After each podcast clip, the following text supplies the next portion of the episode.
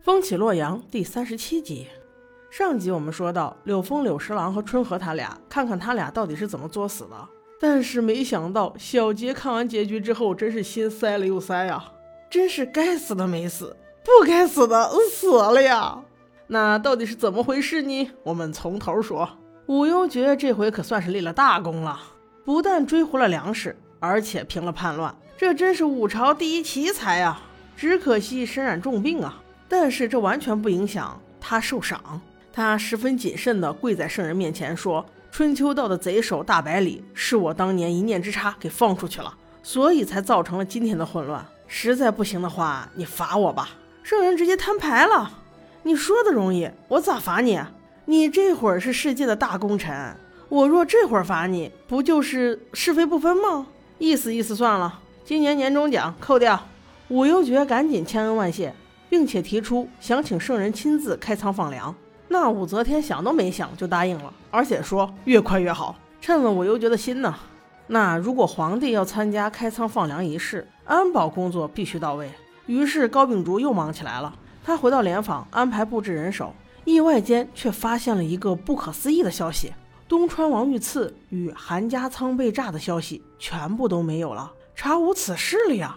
这是要闹哪样？凤玉郎一上任，敏感信息全无，难道这要洗白春秋道吗？高秉烛抱着怀疑的态度，准备暗自部署。此时恰巧武幽觉要见他，原来是要委以重任。他把此次开仓放粮、保护圣人的重要工作交给了高秉烛，并且粮食的安全也归他负责。这也太夸张了吧？难道你是真没人用了吗？都归联防高秉烛负责，那你们内卫干嘛呀？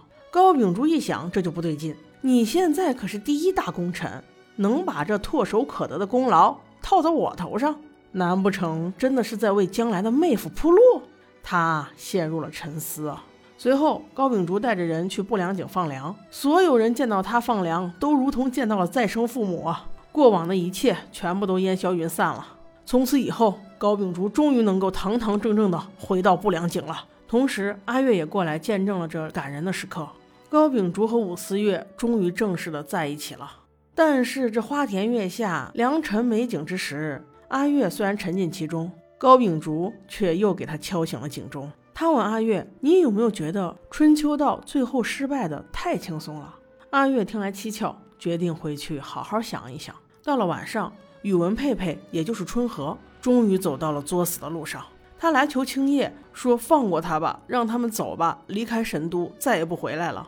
青叶满嘴答应，并且还劝他说以后一定要好好过啊。没成想扭头就被一剑刺穿了，这真是作了一手好死呀。你说你没事去找他干啥？自行消失不就完了吗？柳十郎又不是没有钱。结果柳风出门给他买化妆品，回来找不着人了，大街小巷的找，又回到了他俩故事的原点。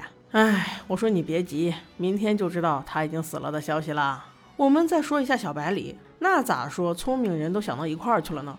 他也觉得这事儿没那么简单，他哥怎么可能是春秋道的老大呢？不行，我得去问个清楚。于是又走了武幽觉的后门，一定要见哥哥一面。一到牢里，直接就质问大白李：“我知道这事儿没这么简单，快说吧，你们到底还有什么阴谋？”大白李一看他弟来了，这么多年了还是这性格，说话都不带拐弯的，那对付你这号的还不容易，车轱辘话来回说，就是没啥重点的，气得小白李只能失望而归了。而他走后，重点来了，武幽觉来面见大白李，并且把所有的手下全部都支走，亮出了自己的真身。原来他就是龟藏凤。大白李一看，哇塞，有生以来竟然还可以遇到自己心目中的男神，立马顶礼膜拜。龟藏凤此时只说必然让你扬名立万，名垂青史。要我想要这些顶个屁用啊，让我活着才是最重要的吗？可是你做不到啊。果不其然，一日后百里宽仁因为滥杀无辜，为祸韩家仓，被圣人下旨50斩首。武幽觉得身体越来越不好，不停咳嗽。怀揣着各种心思的阿月过来看哥哥，他不敢相信，也不愿相信高秉烛给他说的话，一心只想让哥哥赶快好起来。他劝哥哥要不一起出去玩一玩，放松放松。武幽觉却拒绝了，这更加重了阿月的怀疑。那高秉烛到底给他说什么了呢？我们下集再说。